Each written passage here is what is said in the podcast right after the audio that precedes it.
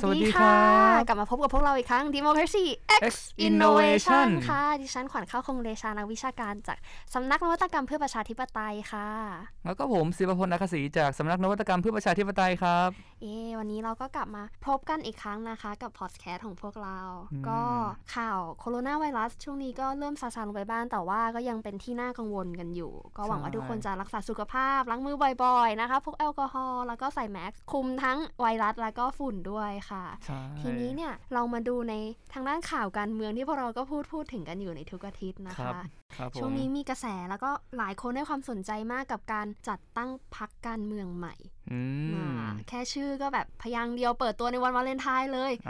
พรรคกล้าค่ะ ใช่พรรคของคุณกรณ์ จาติกวณิชนะครับ ใช่ค่ะ ซึ่งเขาก็มีแฮชแท็กหรือว่าเป็น motto ของเขาว่าแบบเราจะมาเพื่อลงมือทำความจริงก็น่าสนใจ แล้วก็เป็นที่ที่แบบหลายคนแบบพยายามค้นหาข้อมูลว่า เอ้ย อะไรยังไง เนี่ยเราได้ไปหามาแล้วก็เห็นว่าเขาบอกว่าเขาพรรคกล้าเขาเนี่ยจะมี 4 หลักการก็คือ 1 ไม่ได้ตั้งรับพรรคเนี่ยเพื่อที่จะรองรับใคร จะเคารพนิติรัฐคำตัดสินศาลยึดมั่นชาติศาสน์กษัตริย์ ก็เขาเนี่ยเขาบอกว่าเป็นพรรคที่จะเน้นการสตาร์ทอัพรวมอาชีพเข้ามา ปฏิบัตินิยมลงมือทำเน้นโครงสร้างเศรษฐกิจใหม่ ทีนี้เนี่ยอะในเรื่องทางด้านหลักการเนี่ยใคร ๆ ก็ไปอ่านแล้วเขาก็โอเคก็เข้าใจก็ตามนั้นมันอยู่บน paper แต่ทีเนี้ยสิ่งที่หลายคนให้มีคำถามเกิดขึ้นมาในใจก็คือว่าพรรคนี้เนี่ยมันอยู่ตรงไหน ไม่ซ้ายไม่ขวาแล้วอยู่ตรงไหนกันแน่ใช่ไหมเพราะงั้นเนี่ยพี่เฟรมคิดว่าแบบอุดมการณ์ของพรรคเนี่ยมันจะเป็นอุดมการณ์ใน เชิงไหนแนวไหนกัน ก็ถ้าพูดถึงที่เขานำเสนอมานะครับเขาก็บอกว่าเนี่ยพรรคกล้าของเราเนี่ยยึดมั่นแน่วแน่ในการทำงานเพื่อสร้างการพัฒนาที่ก้าวหน้ายั่งยืน แล้วบอกว่าก็มันก็จะมีคอนเซปต์ว่ากล้าคิดกล้าลงมือทำแต่ประเด็นคือการที่คุณเสนอว่ากล้าคิดกล้าทำเนี่ยมันเป็นแนวไหน มันจะเป็นแบบแนวที่เป็นเหมือนประชาธิปัตย์เดิมหรือเปล่า ที่มีการคิดนโยบายพยายามเจาะตลาดใหม่ ๆ พยายามทำให้คนรุ่นเก่าสามารถไปด้วยกันได้ หรือในทางหนึ่งเขาเป็นอุดมการณ์ของคุณกรณ์เองหรือเปล่า ที่พยายามชูเรื่องว่าเรากำลังสร้างสตาร์ทอัพรุ่นใหม่ เราพยายามทำให้ประเทศไทยสามารถสร้างเศรษฐกิจในยุค disruption ได้ แต่ทีเนี้ย คุณชูเรื่องเศรษฐกิจมาแต่อุดมการทางการเมืองอะ คุณอยู่ทางไหน อืมใช่ คุณจะยังไปทางเดิมอยู่หรือเปล่า เพราะว่าถ้าหากจำกันได้เนี่ยครับ ตอนโหวตชื่อนายกรัฐมนตรีคุณกรก็เป็นคนเสนอพลเอกประยุทธ์จันโอชานะครับ ซึ่งตรงเนี้ยมันก็น่าสนใจว่า เอเขาเป็นพักขวาหรือเปล่านั่นนะสิหรือเขาจะเป็นซ้ายเพราะเขาเสนอเรื่องแนวคิดใหม่ๆ แต่ก็ไม่แน่เหมือนกัน ตรงเนี้ยอุดมการณ์เลยคิดว่าเป็นเรื่องที่ยังไม่ชัดเจนเท่าไหร่ครับว่าเขาจะไปทางไหน หรือในทางหนึ่งเขาอาจจะคิดอีกแง่ก็ได้ว่าเขาจะตั้งตัวเป็นคู่แข่งพรรคเศรษฐกิจใหม่หรือเปล่า เป็นพรรคที่ชูโมเดลเศรษฐกิจการพัฒนาแต่ว่าเป็นทางฝ่ายขวาหรือเปล่า อันนี้ก็อาจจะต้องรอดูนะคะ แต่เมื่อกี้พี่เฟรมพูดถึงสตาร์ทอัพในหลักการพรรคเมื่อกี้เขาก็ได้มีการบอกแล้วว่าเขาจะชูความเป็นสตาร์ทอัพขึ้นมาเนาะก็เป็นที่น่าสนใจว่าอะมีการจัดตั้งพรรคในช่วงนี้ช่วงที่ข่าวการยุบพรรคของคุณธนาธรอนาคตใหม่ก็กำลังมา ก็เลยมองว่า เอ้ย หรือว่าอันนี้จะเป็นโมเดลหนึ่งในแบบโอกาสการลงทุนทางเศรษฐกิจเขาหรือเปล่าที่แบบพอคู่แข่งกำลังจะเริ่ม back down หน่อยละเขาก็เปิดตัวขึ้นมา คิดว่าไงคะและการสตาร์ทอัพของเขาเนี่ยเศรษฐกิจของเขาเนี่ยมันจะได้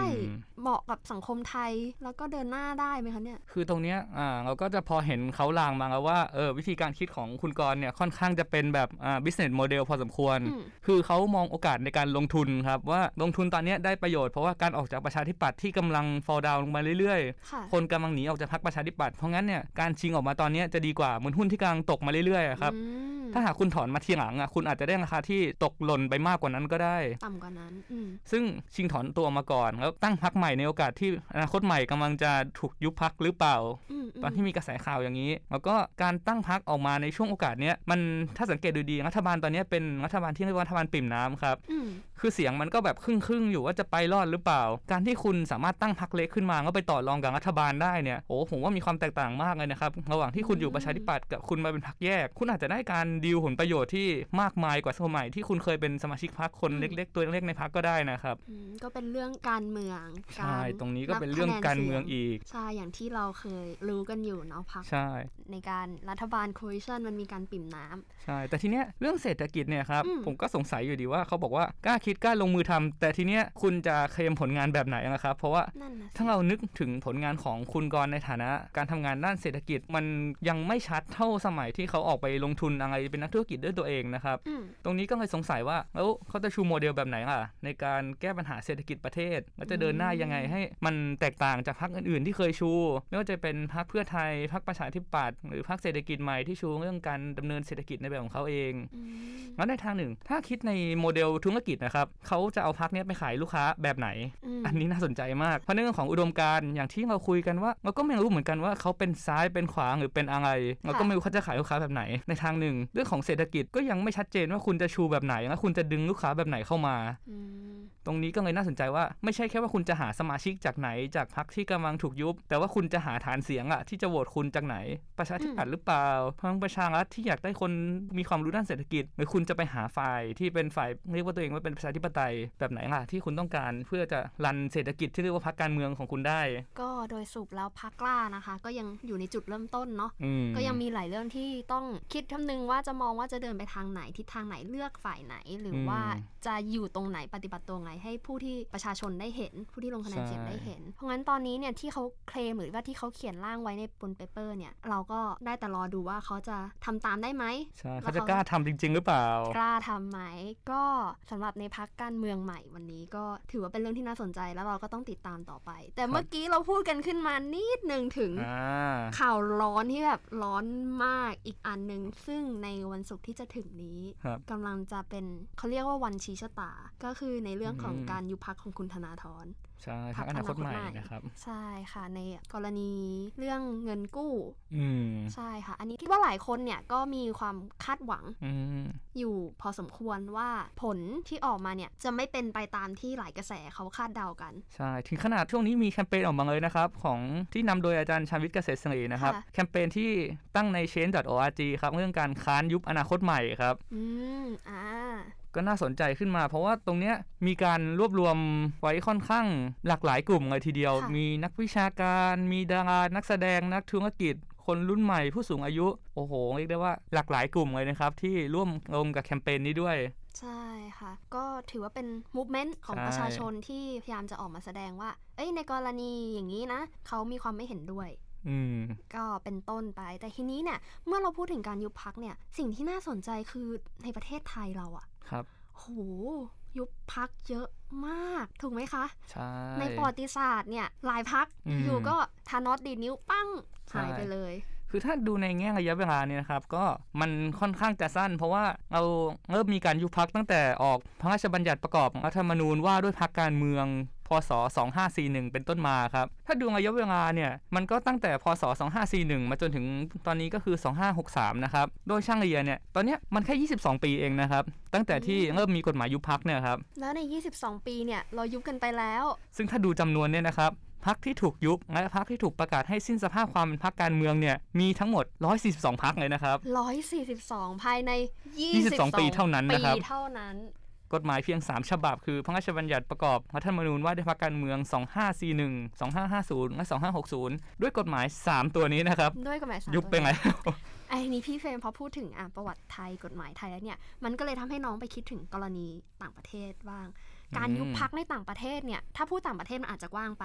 เจาะจงไปใน EU สหภาพยุโรปหน่อยละกัน โอ้โห การจะยุบพักได้แต่ละทีเนี่ย เป็นอะไรที่ทำได้ยากมาก และคิดว่าเคสส่วนใหญ่เนี่ย จะเป็นในช่วงประมาณ 90 1999 1998 พอปี 2000 ขึ้นมาเนี่ย ก็เริ่มไม่ค่อยมีแล้วเรียกว่าแบบสถิติในการยุบพักในแถบบริเวณสหภาพยุโรปอะน้อย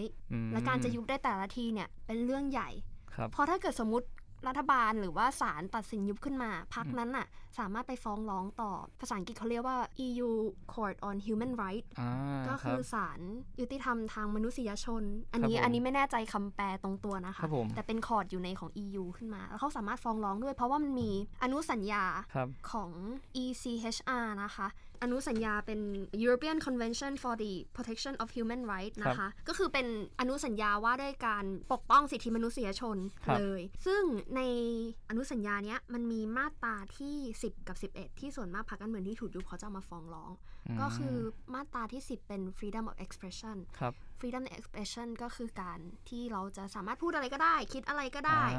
หรือรับข้อมูลข่าวสารอย่างไม่มีการปิดกัน้น ใช่ ต้องมีการแสดงออกทางการเมืองที่เสรี ใช่ ประมาณนั้น อันนั้นเป็นเบสิกที่เรารู้เบื้องต้น ทีนี้มาตราที่น่าสนใจคือมาตราที่ 11 ครับอาร์ติเคิลที่ 11 เนี่ย มันเป็นดูโอนะคะ เขาเขียนว่ามี freedom ในการที่จะ assembly กับ associate คือถ้าแปลเป็นไทยเนี่ยคำมันอาจจะงงๆหน่อยๆก็คือ สิทธิเสรีภาพในการชุมนุมกับเข้าสมาคมซึ่งเข้าสมาคมหรือ association ในที่นี้เนี่ยมันหมายถึงการที่กลุ่มคนจะมีความคิดกลางการเมืองคล้ายกันแล้วมารวมตัวกัน ซึ่งมันรวมไปถึงพรรคการเมืองด้วย เพราะงั้นเวลาฟ้องร้องกันในชั้นศาลเนี่ยเขาก็จะใช้มาตรานี้ขึ้นมาอย่างเช่นในกรณีของสเปนกับพรรคบัตทาซูนา อันนี้ไม่มั่นใจว่าออกเสียงถูกหรือเปล่านะคะ คือเขาได้มีการฟ้องร้องว่าสเปนเนี่ยไปยุบพรรคเขาซึ่งสเปนเนี่ยได้ให้แถลงว่าการที่เขายุบพรรคเนี่ยเพราะว่าพรรคเนี้ยมันมีภัยต่อความมั่นคงของชาติเป็นหนึ่งในกลุ่มที่เข้าร่วมกับเทอร์ริสที่ต้องการที่จะแบ่งแยกประเทศ คือเป็นข้อหาใหญ่ๆทั้งนั้นเลยนะ เวลาที่เขาจะมีการยุบพรรคได้ในแต่ละชาติของใน EU เนี่ยทุกอันจะต้องเป็นข้อหาใหญ่ ๆ อ๋อ นี่ก็นี่ของคาตังโกเนียหรือเปล่าครับ ใกล้เคียงค่ะ ใกล้เคียงแต่ว่ามันอันนี้ของปัทสุนาจะอยู่ในบาสอ๋อแควนบาสใช่ค่ะใช่ แล้วก็คือจะเป็นอีกกลุ่มหนึ่งที่ต้องการจะให้มีการเปลี่ยนแปลงแย่แล้วก็คือมีการใช้ความรุนแรงกัน ซึ่งนั่นคือสิ่งที่รัฐสเปนเคลมแล้วก็ได้ทำการสั่งการยุบพักไป ซึ่งพักนี้ก็ได้ไปขึ้นต่อศาลสิทธิมนุษยชนของ EU และทีนี้ทางตัวศาลเนี่ยก็เลยได้ให้คำตัดสินคือไอ้คดีเนี้ยมันตั้งแต่ปี2003 2003 2004 แต่ว่าเพิ่งได้มีการพิพากษาไปเมื่อ 2009 นะคะ โดยที่ศาลเนี่ยมองว่าสิ่งที่รัฐทำอะไม่ผิดไม่ได้เป็นการกระทำผิดหรือละเมิดต่อมาตรา 11 ที่ว่าให้มีการจัดตั้งพรรคการเมืองเข้าร่วมพรรคการเมืองได้ เพราะเขาพิสูจน์แล้วว่าพรรคบัตทัสุนาเนี่ยมีจุดมุ่งหมายก่อการร้ายที่จะละเมิดต่อความเป็นประชาธิปไตย หรือทำให้เกิดภัยคุกคามต่อประชาชนสาธารณะโดยรวมครับอันนี้ก็เป็นหนึ่งในกรณี ส่วนกรณีที่ว่าศาลตัดสินให้ประเทศนั้นอะละเมิดจินก็คือมีในกรณีของเตอร์กีเป็นต้นที่ได้เขาก็ได้สั่งยุบพักเหมือนกันคล้ายๆ กันกรณีเหมือนกันกับสเปน ก็คือยุบพักเพราะว่าพักเนี่ยไปร่วมกับผู้ก่อการร้ายนะทำให้เกิดความปัดป่วนขัดต่อระบอบประชาธิปไตยอันดีงามของประเทศ ซึ่งแต่ในกรณีของเตอร์กีเนี่ยศาลได้พิพากษาได้ให้คำวินิจฉัยออกมา เมื่อปี 2010 ว่าไม่จริงนะ หลังจากการตรวจสอบแล้วเนี่ย การที่พรรคการเมืองเนี่ยมีความคิดแตกต่างจากรัฐบาลไม่ได้หมายความว่าสิ่งที่เขาทำนั้นเป็นการผิด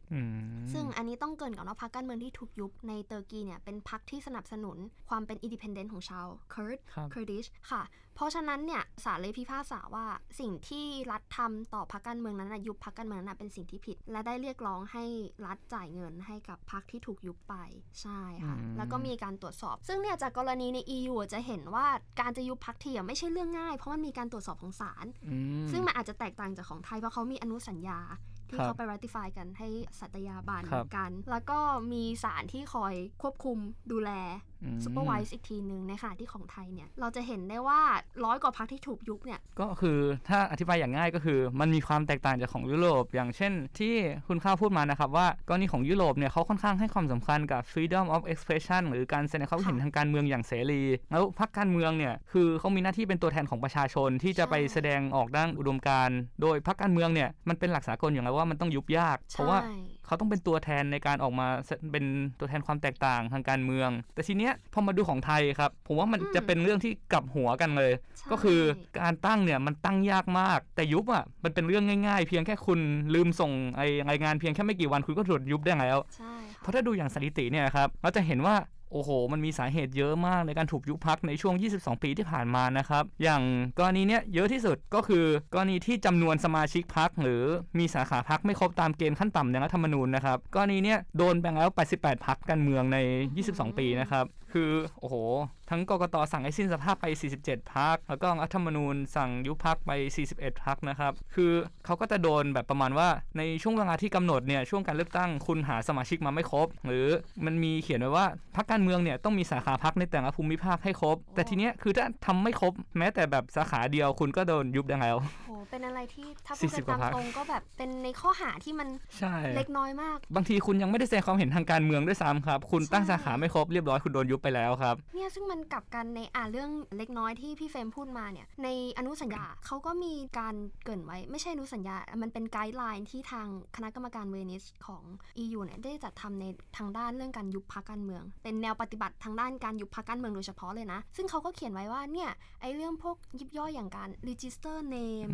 หรือการที่ว่า activity ความเคลื่อนไหวของพักสมาชิกพักเนี้ยหรือแม้แต่เรื่องการเงิน financing เนี่ยแน่นอนว่าโอเค มันอาจจะมีข้อบัญญัติไว้ แต่หลายอย่างมันไม่มีบทลงโทษครับ หรือถึงมีก็เป็นไม่ถึงแซงชั่นด้วยซ้ำอะเป็นแค่แบบอะอย่างทางด้านการเงินถ้าสมมติคุณทำผิดอย่างเงี้ย financing คุณก็แค่จ่ายเงินคืน ไม่ว่าจะเป็นการกู้เงินการยืมเงินหรือประวัติที่ที่มาของเงินในพักครับ อย่างนั้นเป็นต้น ซึ่งมันเป็นเรื่องเล็กน้อย ซึ่งหลายรัฐไม่ได้ให้ความสำคัญมากเท่ากับโอ้โห ต้องเป็นเรื่องภัยคุกคามต่อชาติ ภัยคุกคามต่อความเป็นประชาธิปไตยอย่างนั้นในขณะที่เมืองไทยเราที่พี่เฟรมได้บอกมันมีเยอะมากครับ อย่างเช่นเนี่ยลืมจัดประชุมใหญ่พักการเมืองเนี่ยประจำปีเรียบร้อยก็โดนยุบแล้ว อย่างกรณีนี้เก้าพักเลยครับโดนเพราะว่าลืมจัดประชุมใหญ่ หรืออย่างกรณีที่ไม่ส่งการดำเนินกิจการของพักหรือส่งช้าเกินกว่ากำหนดโดนไป 13 พักยุบใช่หรือแม้กระทั่งลืมส่งการใช้จ่ายเงินของพักเนี่ยโดนไปทั้งหมด 20 พักครับโอ้โห หรือกรณีที่แบบโอ้โห อาจจะแบบน่าสงสารไปหน่อยก็คือบางพักเนี่ย ยื่นส่งรายงานช้าไป 9 วันโดนยุบพักครับ ยุบเพราะส่งช้าไป เรียกว่าติดนิ้วปิ้วปิ้วปิ้วใช่ บางทีเขาไม่ได้แสดงความเห็นทางการเมืองรุนแรงหรือไม่ได้พูดอะไรเลยเขาโดนยุบเพราะว่าลืมส่งรายงาน เนี่ยซึ่งอันเนี้ยเป็นที่น่าสนใจอย่างในกรณีของตุรกีที่ได้พูดไปเมื่อกี้ค่ะ การแสดงความคิดเห็นหรือว่าไอเดียความเชื่อของพรรคการเมืองทางในการบริหารประเทศ อันนี้คือยังไม่ได้แสดงความคิดเห็น แต่คือในกรณีของ EU อย่างเงี้ยคุณแสดงไปแล้วถึงแม้คุณจะขัดหรือว่าแบบตรงกันข้ามกันกับรัฐบาลอย่างชัดเจนอะศาลยังให้ความเป็นธรรมกับคุณตามใดที่คุณไม่มีความรุนแรง เข้ามาเกี่ยวข้องหรือเป็นภัยคุกคามต่อชาติอย่างการก่อการร้ายชัดเจนอะคุณจะคิดต่างคุณจะต้องการเปลี่ยนแปลงระบอบ ก็ได้ตามใดที่มันเป็นไปตามคันลองรัฐธรรมนูญ อย่างนี้เป็นต้นครับ ใช่ค่ะ แล้วกรณีไทยมันก็ยังมีเรื่องที่น่าสนใจอีกอ่าก่อนหน้านี้ก็จะพูดถึงเรื่องของการถูกยุบพักเพราะว่าติดกติกาเล็กน้อยลืมส่งรายงาน ลืมส่งบัญชี เอาอะทีนี้เรามาพูดประเด็นที่ค่อนข้างหนักกันหน่อยก็คือประเด็นการเมืองครับ ค่ะกรณีเนี้ยค่อนข้างน่าสนใจครับ เพราะว่ามีพักการเมืองจำนวน 4พักถูกยุบไปด้วยข้อหาที่เรียกว่ากระทำการเพื่อให้ได้มาซึ่งอำนาจในการปกครองประเทศ โดยวิธีการที่ไม่ได้เป็นไปตามวิถีทางที่บัญญัติในรัฐธรรมนูญ โอ้โห อันนี้ก็มีความแรงไปอีกใหญ่อยู่อะถ้าพูดถึงมันก็คล้ายคลึงกับใน EU ครับ เพราะ EU ก็มีในข้อหานี้ว่าตามใดที่คุณเนี่ยต้องการจะเปลี่ยนแปลงขึ้นมาด้วยอำนาจโดยที่ไม่เป็นไปตามรัฐธรรมนูญเนี่ยอันนี้คือผิด อันนี้ก็โดนเหมือนกัน แต่ว่า มันก็มีบางกรณีนะครับที่ก็ชวนสงสัยอย่างเช่น กระทำการฝ่าฝืนกฎหมายเลือกตั้งทำให้การเลือกตั้งไม่ได้เป็นไปโดยสุจริตและเที่ยงธรรมเนี่ยครับโดนไป 3พัก ถ้าจำกันได้ก็จะมีมัชฌิมาธิปไตยพักชาติไทย และที่สำคัญคือพักพลังประชาชนครับ ซึ่งน่าสนใจตรงที่ว่าตัวพักพลังประชาชนเองเนี่ยครับเขาถูกตัดสินยุบพัก เพราะว่าตัวถ้าจะไม่ผิดรองกรรมการบริหารพักคือคุณยงยุทธวิชัยดิตเนี่ยเขามีส่วนรู้เห็นในการทุจริตเลือกตั้ง ตรงนี้ครับหนึ่งคนจากพักมีส่วนรู้เห็น แต่ว่าเดืองอาโดนยุบยุบทั้งพักโอ้โห ใช่ครับเขาสามารถทำให้เรื่องคนคนเดียวกลายเป็นเรื่องของทั้งพักได้ โดยไม่ได้มีการแยกความผิดว่าเออคนนี้ผิดลงโทษคนเดียว กลายเป็นว่าผิดรวมกันทั้งพัก อันนี้ก็อะขอยก EU ไกด์ไลน์จากคณะกรรมการเวนิสอีกรอบ ก็คือเขียนไว้ในข้อที่ 4 ว่าพักการเมืองทั้งหมดเนี่ยไม่สามารถในภาษาอังกฤษเขาใช้คำว่า cannot be held responsible ก็คือคไม่สมควรที่จะมารับผิดชอบการกระทำของคนคนหนึ่งที่เป็นบุคคลอยู่ในพัก ซึ่งคิดว่า อะ มันก็ขัดกับกรณีของประเทศไทยอย่างชัดเจน ใช่หนึ่งคนทำผิดพักไปทั้งพัก อืม อันนี้ก็เอ็กซ์ตรีม ใช่ หรือแม้แต่กรณีที่อะค่อนข้างใหม่หน่อย กรณีกระทำการอันเป็นปฏิปักษ์ต่อการปกครองระบอบประชาธิปไตย อันมีพระมหากษัตริย์ทรงเป็นประมุขนะครับ กรณีของพรรคไทยรักษาชาติเนี่ยครับอ๋ออืมค่ะ กรณีนี้ก็น่าสนใจครับ ค่ะ คือไม่ได้เป็นการแสดงอุดมการทางการเมือง แต่เป็นการเสนอชื่อ แล้วก็ถูกยุบพัก แบบที่ทุกคนคืนวันนั้นไม่มีใครได้หลับได้นอนนะคะ ตามข่าวกันใช่อันนี้ก็เป็นเซอร์ไพรส์ทางการเมืองครับ ก็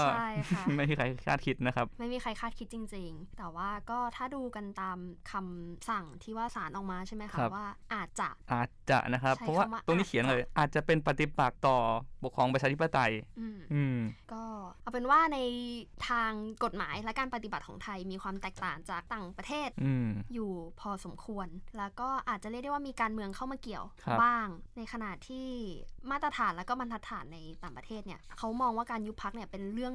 ยิ่งใหญ่ และไม่ควรจะทำทำเมื่อไหร่มันจะถือเป็นการรบกวนสังคม ใช่ไหม system of society อาจทำให้เกิด disruptive ขึ้นได้เพราะพรรคการเมืองเนี่ยควรเป็นการอย่างที่พี่เฟรนได้บอกเมื่อกี้เป็นการแสดงออกถึงตัวแทนของประชาชน ทุกฝ่ายทุกแนวความคิดในประเทศ เพราะงั้นการจะยุบพรรคครั้งหนึ่งเนี่ยมันถึงเป็นเรื่องที่ยิ่งใหญ่ และควรจะทำเป็นวิธีสุดท้าย เป็น last resort จริงๆในไม่ว่าจะในอนุสัญญาใน guideline หรือแม้แต่ในรัฐธรรมนูญของประเทศเกาหลีเอง ที่ว่ามีเรื่องการยุบพรรคที่เมื่อปี 2014 ที่ผ่านมา เขาก็ได้บอกว่าการจะยุบพักจะต้องทำเป็นวิธีสุดท้ายเท่านั้น ถ้าเกิดมันไม่จำเป็นถ้าเกิดมันไม่ถึงแก่ภัยคุกคามความรุนแรงขั้นสุดของประเทศก็ไม่ควรที่จะทำใช่ หรือถ้าเกิดเราไปดูในรากฐานของการวางกฎหมายยุบพักเนี่ยครับรากฐานมันก็มาจากเยอรมันครับซึ่งกรณีของเยอรมันเนี่ยมันมาจากการที่มีความคิดเรื่องการพิทักษ์รัฐธรรมนูญ หรือที่เรียกว่าการที่ว่าประชาธิปไตยเชิงลุก aggressive democracy นะครับตรงเนี้ยเขาทำมาเพื่อให้รัฐธรรมนูญในระบอบประชาธิปไตยเนี่ยสามารถป้องกันตัวเองได้ กรณีที่มีพรรคการเมืองที่เป็นการคุกคามประชาธิปไตยอย่างพรรคนาซีอย่างเงี้ยครับ extreme ใช่ที่เป็นพรรคสุดโต่งแล้วมีการฆ่าล้างประชาชนไปจำนวนมาก กรณีที่มีพรรคที่อาจจะนำไปสู่ความเสี่ยงแบบนี้รัฐธรรมนูญจะทำการปกป้องตัวเองโดยการให้อำนาจศาลในการยุบพรรคกรณีที่คนยื่นว่ามีพรรคสุดโต่งแบบนี้เกิดขึ้น เป็นกลไกหนึ่งที่ทำให้ประชาธิปไตยสามารถป้องกันตัวเองได้แล้วไม่นำไปสู่การล่มสลายของระบอบ กลายเป็นเผด็จการฟาสซิสต์แบบเมื่อก่อนอีกนะครับรากฐานเป็นอย่างนั้น แต่การว่าปัจจุบันมันถูกตีความไปแบบไหน การยุบพรรคไม่ใช่เรื่องของการปกป้องประชาธิปไตย แต่เป็นเรื่องของการเมืองเพื่อประโยชน์ของบางกลุ่มหรือเปล่า พอพูดถึง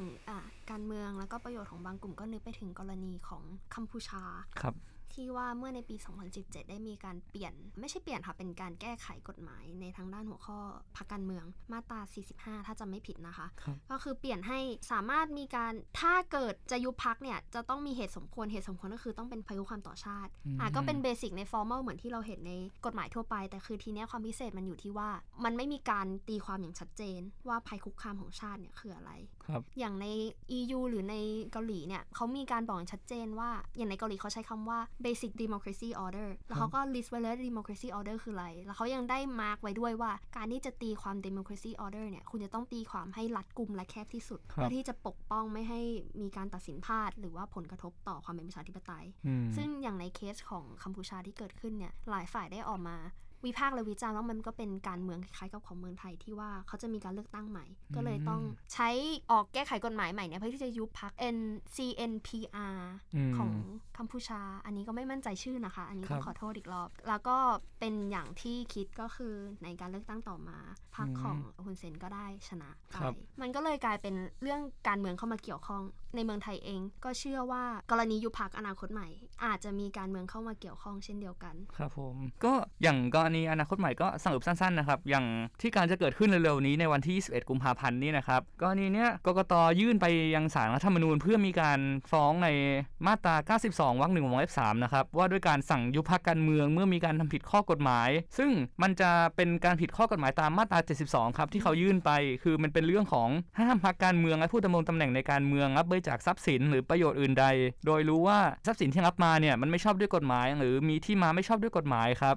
ซึ่งคดีเงินกู้พักเนี่ยมันก็น่าสนใจตรงที่ว่าการตีความเนี่ยมันจะถูกตีความไปแบบไหน การที่พักมีการกู้เงินจากบุคคลอย่างเงี้ยมันคือการรับบริจาคหรือเปล่า เพราะว่าในทางหนึ่งอะเงินกู้กับการบริจาคมันอาจจะเป็นเรื่องเดียวกันหรือเปล่าก็ไม่รู้เหมือนกันครับแล้วจำแนกได้ไงว่าเงินที่รับมาเนี่ยเป็นเงินที่มาโดยไม่ชอบโดยกฎหมาย การตีความตรงนี้ก็น่าสนใจว่าจะไปทางไหนนะครับและที่น่าสนใจอีกอย่างหนึ่งนะครับ ก็เป็นการที่กกตเปลี่ยนมาตราที่ใช้ยื่นครับเพราะตอนแรกเนี่ยเขายื่นด้วยมาตรา66 ครับ เรื่องที่พรรคการเมืองรับเงินบริจาคเกิน 10 ล้านบาท ซึ่งเงื่อนไขของการรับเงิน 10 ล้านบาทเนี่ย ผลมันจะออกมาก็คือ เป็นการที่ตัดสิทธิ์หัวหน้าพักและกรรมการบริหารพักเท่านั้น แต่ตัวพักยังอยู่ แต่ว่าอยู่ดีเนี่ย พอเขายื่นไปที่สารรัฐมนูลเขาเปลี่ยนจาก 66 ที่มีผลแค่กรรมการบริหาร กลายเป็นว่าเป็นมาตรา 72 ที่ถูกยุบพัก เปลี่ยนมาตราเปลี่ยนเงื่อนไข ตรงนี้อืมก็น่าสนใจว่าเขาต้องการอะไรหรือไปเจออะไรมาทำไมเขาถึงเปลี่ยนจากการตัดสิทธิ์กลายเป็นการยุบพักและเจตนาเป็นยังไงผลจะเป็นยังไงต่อไป ก็ต้องรอดูกันนะคะ วันศุกร์นี้ ครับผม จากที่เราได้ศึกษากันอยู่พักทั้งภายในประเทศทั้งของต่างประเทศ แล้วก็ในกรณีของอนาคตใหม่เองเนี่ยเราก็ต้องรอดูว่าการเมืองเข้ามาเกี่ยวมากน้อยแค่ไหน การตีความจะเป็นยังไงศาลจะวินิจฉัยให้คำตัดสินยังไง อันนี้ก็เป็นสิ่งที่เรารอดูกันในวันศุกร์นี้และที่สำคัญคือ มาตรฐานจะเป็นแบบที่ผ่านมาหรือเปล่าและมาตรฐานที่ใช้ครั้งนี้จะใช้เหมือนกันในครั้งต่อๆไปด้วยหรือเปล่านั่นน่ะสิก็เป็นคำถามที่พวกเรารอคำตอบกันอยู่ครับผมแล้วก็จะเอามาพูดให้ได้รับฟังกันในอาทิตย์หน้าๆหวังว่านะคะครับผมสำหรับวันนี้ยังไงก็ขอให้ทุกท่านรักษาสุขภาพนะคะ แล้วก็เดี๋ยวเราจะมาพบกันใหม่ในอาทิตย์หน้าค่ะ สวัสดีครับสวัสดีค่ะครับ